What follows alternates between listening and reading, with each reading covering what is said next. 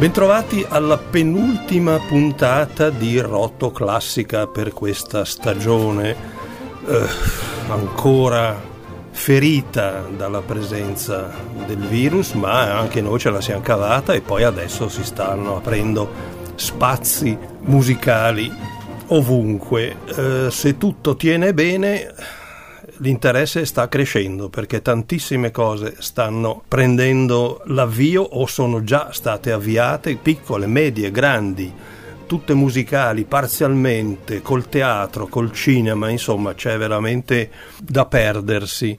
Io però volevo cominciare con qualcosa che si rifà al passato, non remoto ma prossimo. Eh, eh, andando a caccia eh, soprattutto nei meandri dello streaming de que- di questa primavera, ma ho trovato invece qualcosa di curiosissimo anche in televisione, per di più in un orario abbastanza commerciale, per di più eh, allorquando Rai 3 alle 20 e dopo il blob eh, offriva delle, delle fiction eh, molto insaponate dire, dirette al giovane pubblico o addirittura con eh, una sardina che da qualche tempo in qua in televisione tenta di fare ridere eh, facendo invece un po' piangere.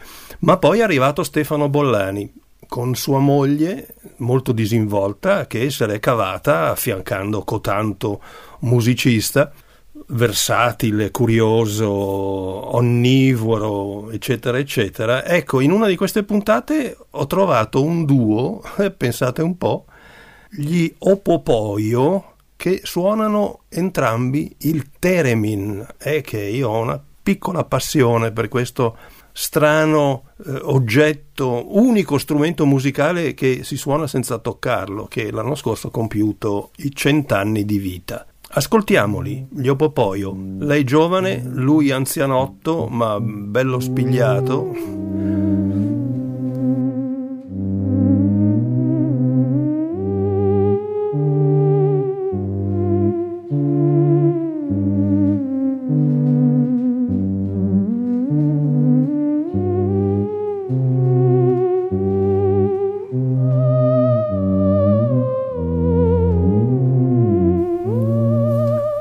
Ci offrono questa pagina, beh, insomma, dovreste, fate anche uno sforzo, cercate di indovinare, ma ormai questa è strausata ovunque, non solo nel cinema del grande Kubrick, e vi ho detto già tutto.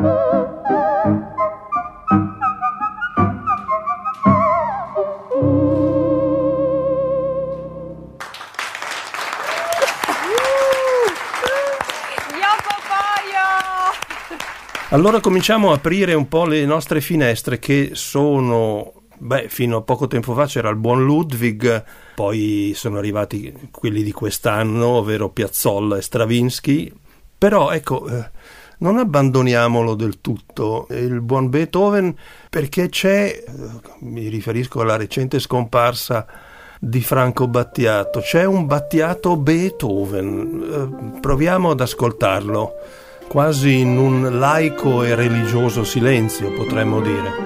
Oh, sweet were the hours when in mirth's frolic throng I led up the revels with dance and with song when from the fountain and bright as the day my spirits overflowed and ran sparkling away.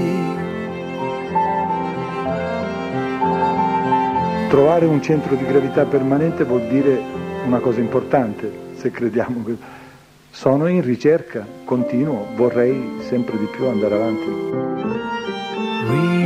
Return, ye sweet hours once again, let me see your early light forms of enchantment and Come give an old friend while he crowns his gay glass nod as you part and a smile as you pass.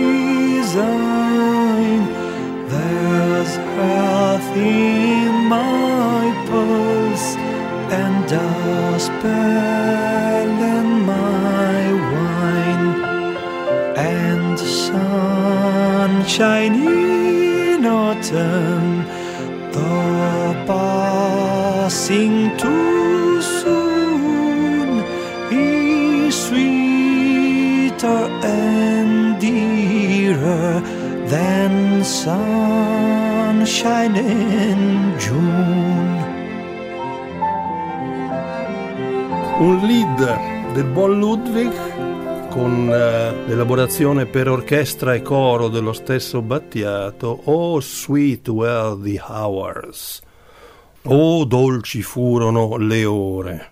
Vabbè, allora apriamo Piazzolla, finestrone piazzolliano. Metto un po' di cose oggi perché non so se la prossima e ultima puntata avrò spazio mm, perché tornerà ancora Luca Chierici a raccontarci di un concerto. Vediamo un po'. Ecco, abbiamo la voce di Maria Susanna Azzi, argentina, che ha scritto per l'editore Sillabe Astor Piazzolla Una vita per la musica.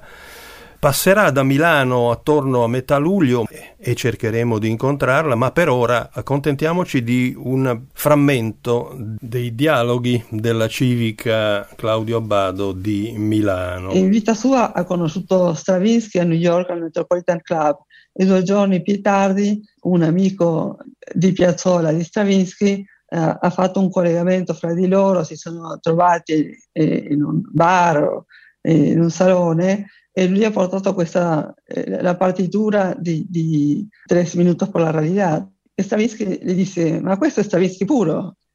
Questa è stata una sorpresa per lui, che era molto timido, che era un Metropolitan Club, e appena si è eh, avvicinato a lui per dirgli io sono un suo discepolo alla distanza e se ne andò.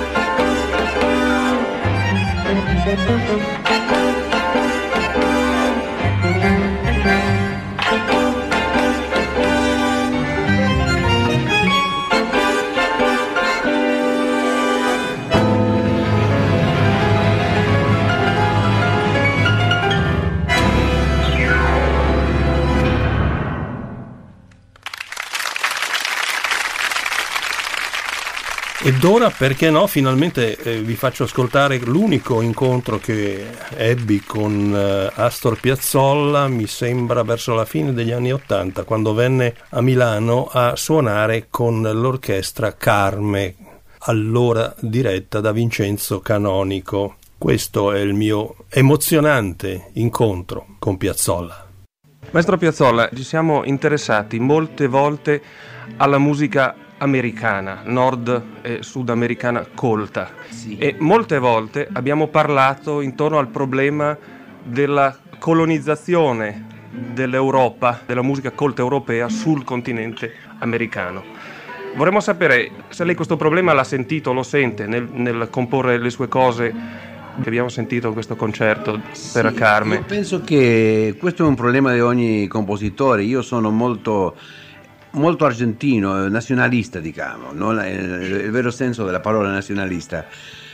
E allora io sento molto la, la, la, musica argentina, non la musica folclorica, la musica della città di Buenos Aires che è il tango, o il derivato del tango, questo che scrivo io, ma che c'è una influenza o colonizzazione, come lei dice, in, in tutto il mondo, americano, nordamericano o inglese, che è la musica rock la musica popolare è in, è in, in estinzione in questo momento.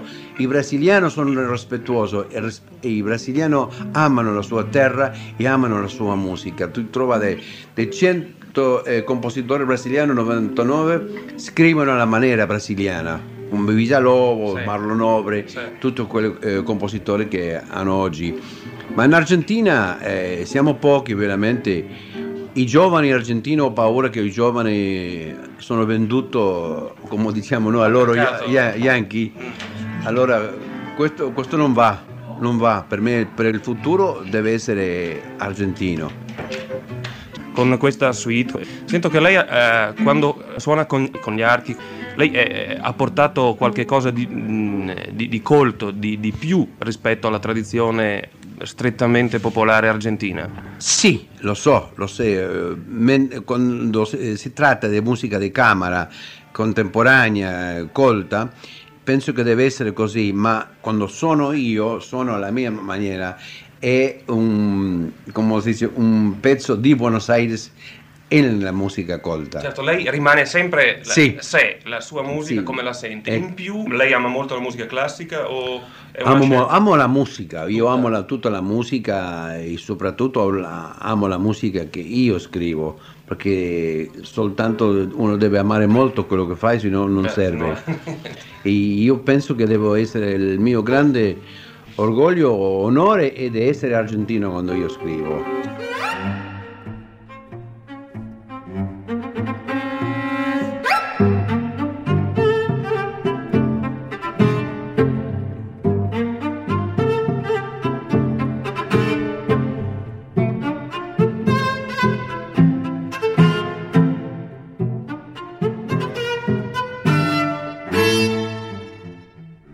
Situazione in Argentina adesso eh, per, la mus- per i musicisti? Voglio dire, c'è dibattito, c'è- ci sono molte cose che si possono fare Sì. o il mercato anche come, cioè impone delle scelte, condiziona il musicista o ehm, è abbastanza libero? Tutti i giovani imitano, il 100% dei giovani di 15, 16 anni o 20 anni imitano l'inglese eh, o gli, americani. Tutti, tutti. Allora è una plaga, una, malattia, quello, dico. Eh, non si può, può fare niente, eh, anche il governo, la segreteria di cultura di Buenos Aires non può fare niente perché non si può, ah, io credo che non si può im- imporre, non so come si dice, Imporre, imponere, imporre. imporre la, la musica o la cultura, quello viene da solo. viene- Penso che sono troppo giovani, 15 anni, 20 anni, quando hanno 25 anni, 30 anni può essere che cambiano, Speriamo. ma oggi no, politicamente, socialmente, economicamente l'Argentina è caotico. Mm. Allora no- non si può pensare in cultura quando non c'è una situazione sociale seria certo. Allora la situazione non, è buona, ma penso che il futuro dei giovani è sentire un poco più la, la musica della città di Buenos Aires o la musica in generale argentina folclorica. Non so, ho l'impressione che in un paese come l'Argentina sia migliore perché in Italia la musica popolare mh, non è più un'alternativa da molto tempo alla musica rock, eccetera, eccetera. Forse da voi, come in Brasile, voglio dire, appunto. C'è, Brasile, più, c'è sì. più amore per la musica popolare. In Argentina non così molto come in Brasile, forse. No, no, no. Cioè il tango è ancora una cosa che- dei tempi passati. forse. Io amo molto eh, il, il pensiero del brasiliano, perché il brasiliano, come nel calcio, noi siamo il migliore del mondo, nella musica noi siamo il migliore del mondo, quando fa nell'altro noi siamo la popolazione Certo. più grande del mondo. Noi abbiamo il più grande del mondo, l'estensione più grande del mondo. Quello La senso nazionale certo. e quello è che manca in Argentina. L'Argentina, gli occhi dell'Argentina sono in Francia, in Italia, in Spagna, in America del Nord, ma non in Argentina. L'argentino guarda anche qualche paese del Sud America No. o guarda proprio no, no. fuori, Nord Fuori, America, no. Nord America, desde Messico a Canada. Sì, molto in Inghilterra, eh, in Inghilterra e Stati Uniti. Quelli sono due paesi che hanno una forza incredibile nella mentalità de- de- degli argentini.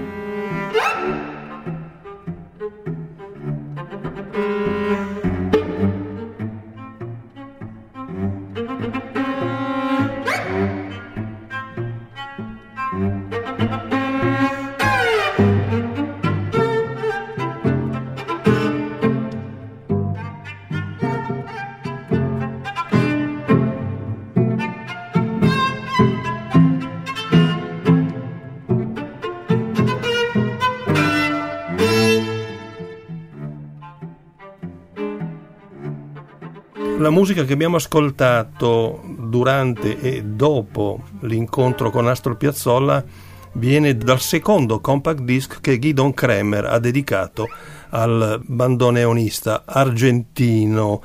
Il CD si intitola Tracing Astor e il brano è La calle 92. Volete anche la traduzione, ma vogliamo scherzare. Bene, adesso tocca al grande Igor e in particolare alla rubrica, oramai giunta all'undicesima e penultima puntata, realizzata da Massimiliano Caldi. Questa volta di scena è Petrushka e il nostro spazio stravinskiano si intitola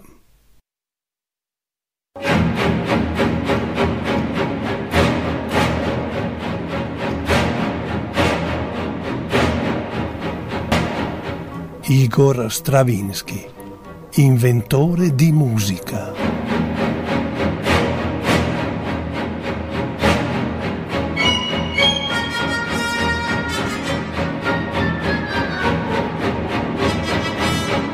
È meglio di Rimsky-Korsakov.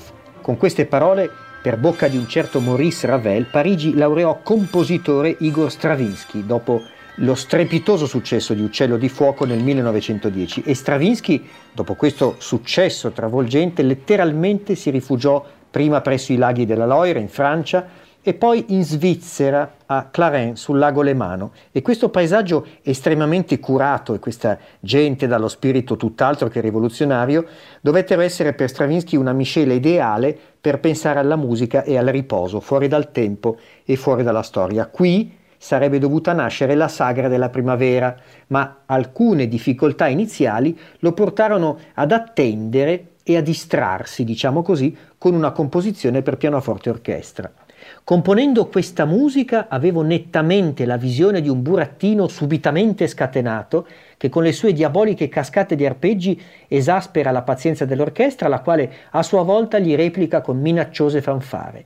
Ne segue una terribile zuffa che, giunta al suo parossismo, si conclude con l'accasciarsi doloroso e lamentevole del povero burattino. Queste le parole di Stravinsky. Per i russi il burattino per antonomasia si chiama Petrushka e l'antichissimo teatro dei burattini in Russia si limitava a uno spettacolo in cui gli artisti di strada facevano danzare il loro Petrushka di legno e di pezza al suono di un organetto stridulo quando Diaghilev, il famoso impresario di Parigi, arrivò a Clarens per sentire i primi abbozzi di Sagra della Primavera, si trovò in realtà di fronte a quel brano che sarebbe poi diventato il secondo quadro di Petrushka, sebbene per Stravinsky fosse ancora soltanto la bozza di un concerto per pianoforte e orchestra.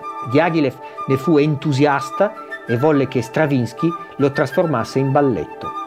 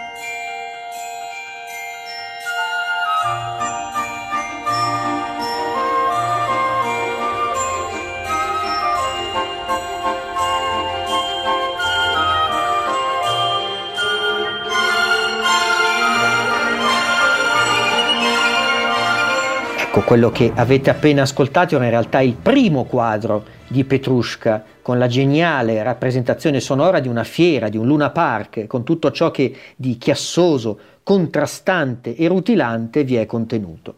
Petrushka è una marionetta col corpo di segatura e la testa di legno che può prendere vita e provare sentimenti anelando a diventare davvero umano.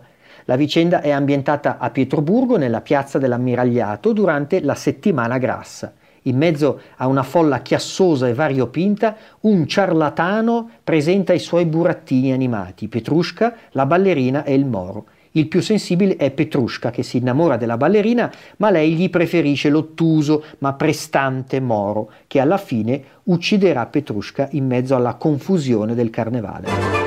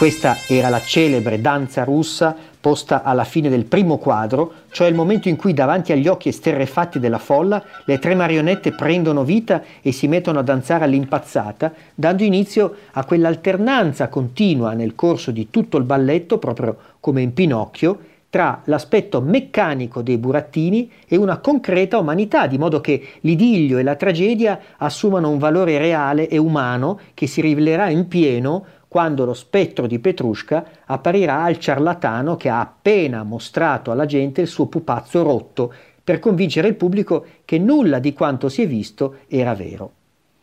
La vicenda di Petrushka affonda le radici nelle teorie di Gordon Craig, colui che denunciò la confusione che si può creare tra il concetto di arte e la realtà empirica, teorie da cui deriveranno in Italia, ad esempio, i pirandelliani sei personaggi in cerca d'autore.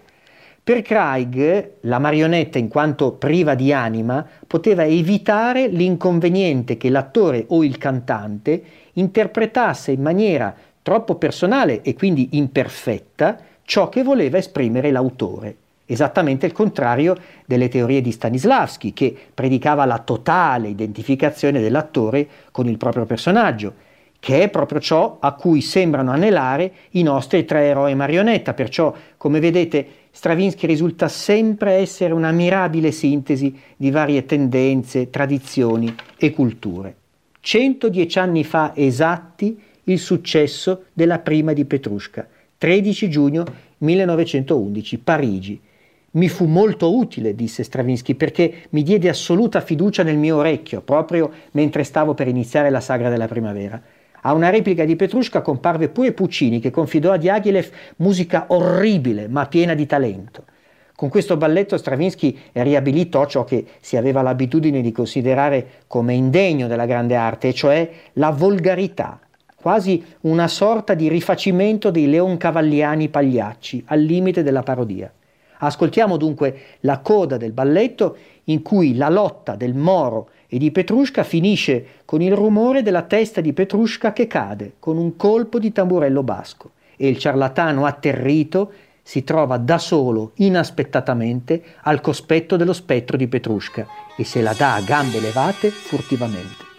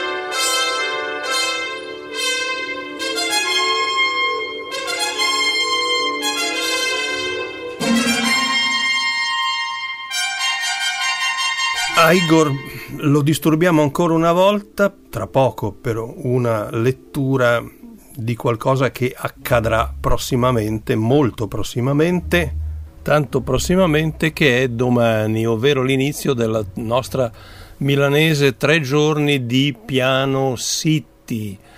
E beh, per avere un assaggio l'abbiamo chiesto al nostro amico Luigi Palombi che fa uno dei tanti concerti della questa colonna sonora della città sottotitolo di Piano City.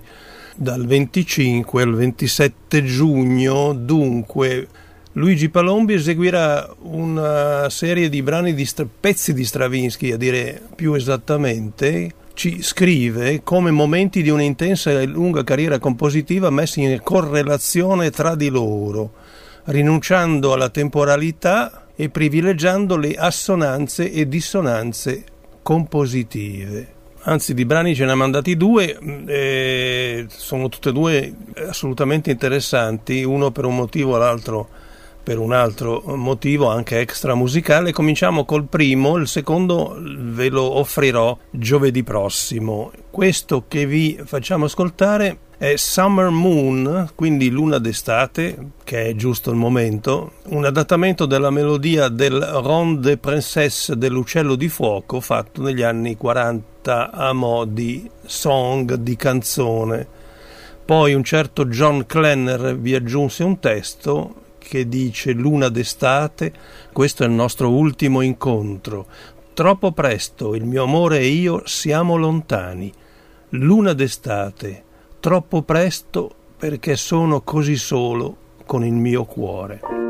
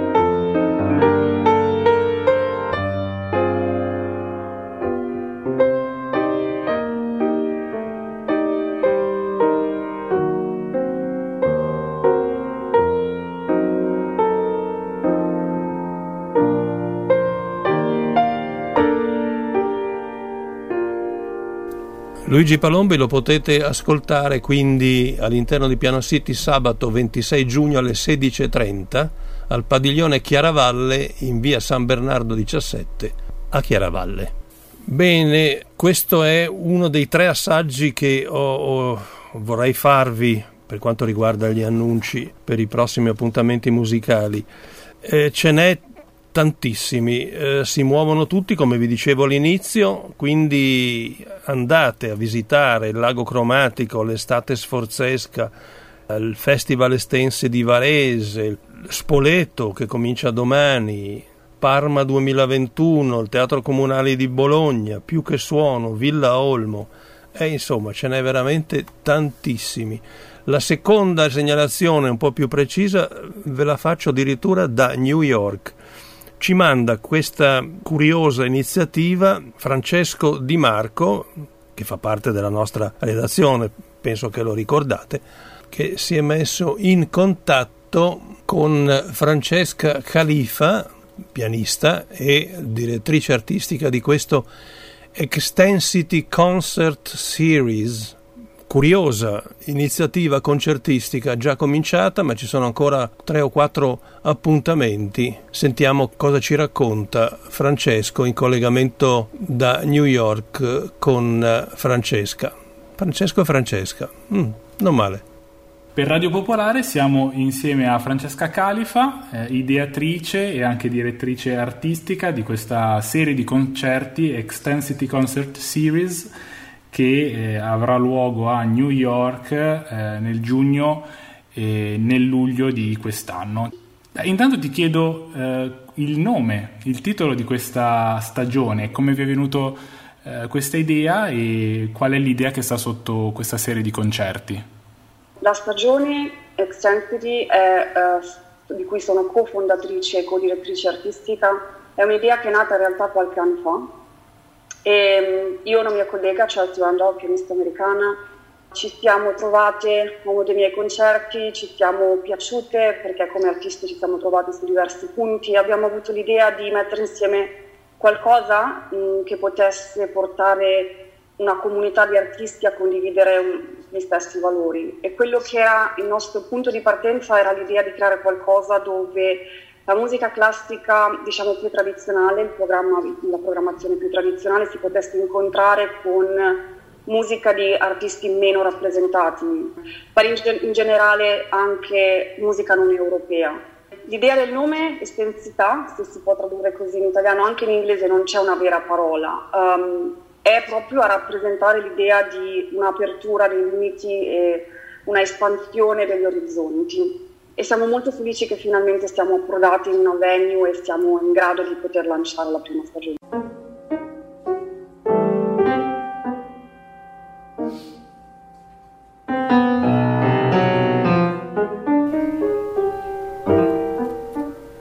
Sì, questa pagina per pianoforte eh, è di qualcosa già avvenuto, ovvero il 19 giugno scorso con due Beethoven suonati dalla stessa Califa e eh, una sonata, la numero 4 per la precisione, del pianista afroamericano George Walker che con la pianista Chelsea Randall ci offre questo estratto dal primo movimento della sua sonata.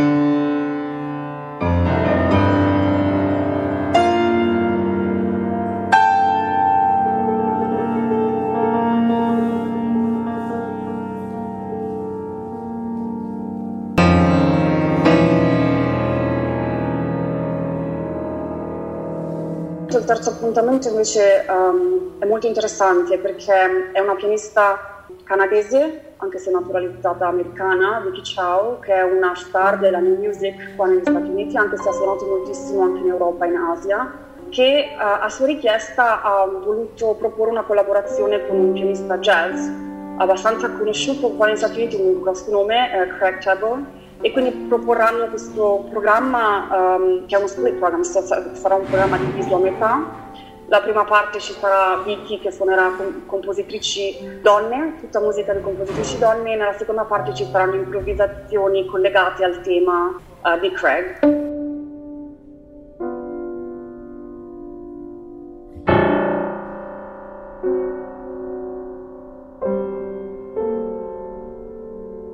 E per quanto riguarda allora il prossimo appuntamento, Extensity Concert Series, la sessione primaverile, la pianista Vicky Chow che interpreterà brani di Caroline Shaw, Tommy Caraid, Tania Leon e Felipe Lara. Sentiamoci qualcosa dalla scrittura di Felipe Lara, gli Injust Intonations.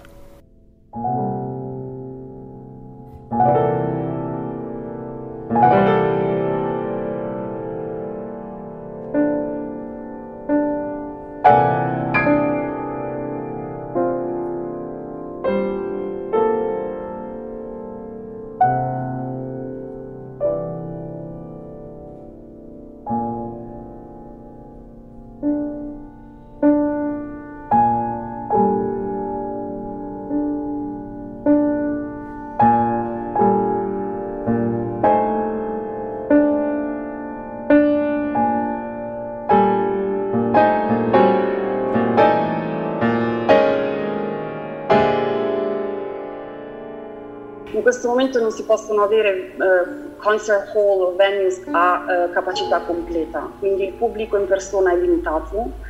Um, però tutte le venues, comunque la maggior parte delle venues, almeno nella città di New York, si sono organizzate per il live streaming.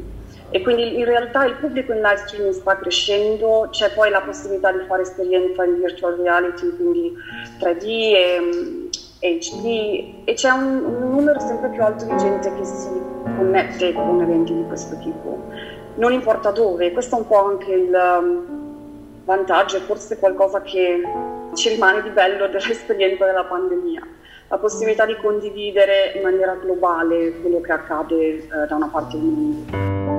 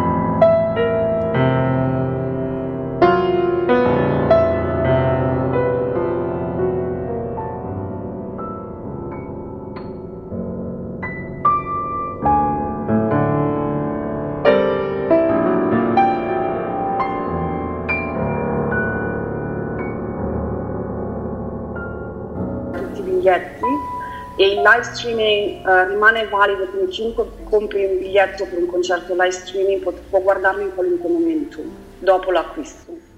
Ricordiamo proprio il sito internet vostro dove si possono trovare maggiori informazioni che è extensityconcertseries.com, delle bellissime esperienze per appunto allargare i propri orizzonti musicali eh, in tutti i sensi, possiamo dire, sia dal punto di vista musicale sia dal punto di vista globale, visto che appunto abbiamo la possibilità di seguire concerti di New York anche qua in Italia con musiche anche poco suonate e poco ascoltate, accostamenti particolari e anche, come dicevi tu, molto bella eh, dare la possibilità a um, musicisti anche, come dicevi, di origine afroamericana, di origine non propriamente eh, direttamente eh, americani eh, in una stagione di concerti, quindi molto, molto bella questa idea. Sì, in realtà sono sempre um, il discorso di base è che nella musica classica, nella scena della musica classica, penso internazionale sicuramente, comunque in America si parla, uh, c'è bisogno di una maggiore flessibilità in senso di uh, integrazione razziale e culturale e anche di una equità, uh, gender equity, quindi di una minor discriminazione basata sul genere, sul sesso. Quindi in realtà è una direzione che ci si sta sforzando di prendere sia a livello organi- istituzionale che in piccole organizzazioni. La verità è che la musica classica è stata predominata eh, fortemente dalla, dalla, cultura bianca occidentale, ma non è l'unica eh, realtà. E il nostro mondo è un mondo molto più complesso, molto più variegato e molto più ricco di questo, uh, quindi è giusto integrare. Una tematica più che mai attuale oggigiorno, direi, eh, anche qui in Italia il, la tematica eh, della parità di genere è più che mai attuale. Quindi ricordiamo questa serie di concerti, Extensity Concert Series, dal 12 di giugno al 31 di luglio e insomma qui su Radio Popolare ne sentirete parlare anche nelle prossime puntate di Roto Classica. Grazie a Francesca. Grazie a te.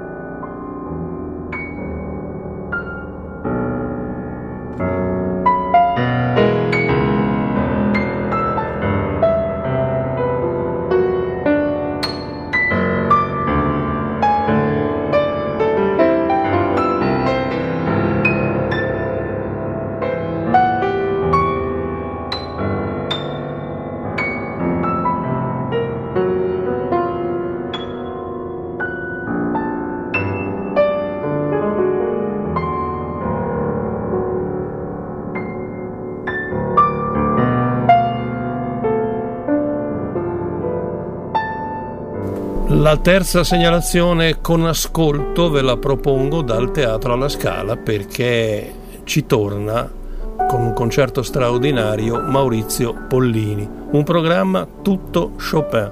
Ci sembra che voglia regalare qualcosa di più al suo pubblico milanese e quindi viaggeremo tra i due notturni dell'opera 27, la barcarola dell'opera 60, la sonata numero 2, lo scherzo numero 3, una berceuse, una polacca. Insomma, sarà una serata di apoteosi chopiniana. Non posso far altro che congedarmi da voi con il secondo dei due notturni dell'opera 27, quello in re bemolle maggiore. Ovviamente Maurizio Pollini al pianoforte.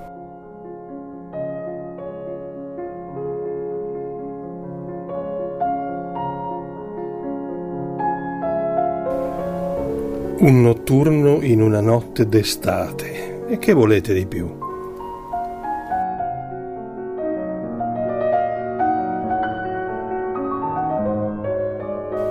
Un notturno in una notte d'estate. E che volete di più?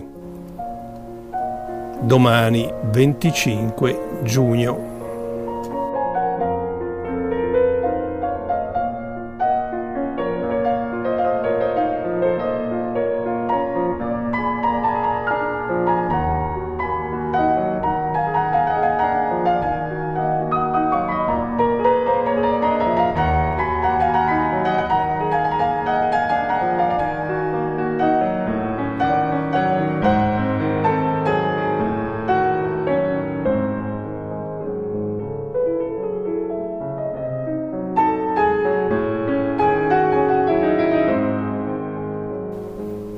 mascherina durante tutto il tempo di permanenza in teatro. Chissà se ci sono ancora biglietti perché i residui sono stati messi in vendita da martedì 15, pensate un po'. Vabbè, poi ci saranno le nozze mozartiane, insomma, musica ovunque, mm, spunta fuori dappertutto, ti fermi un attimo e boom, viene fuori un concerto, concertino, concertone, ovunque nel mondo. Live e streaming funzionano bene, quindi pubblico locale, pubblico globale. Andiamo avanti così. Buon inizio d'estate perché qualche giorno fa è cominciata anche l'estate e speriamo buona e soprattutto speriamo buono l'autunno. Un abbraccio veramente musicale da Claudio Ricordi. Alla prossima e ultima Rotoclassica.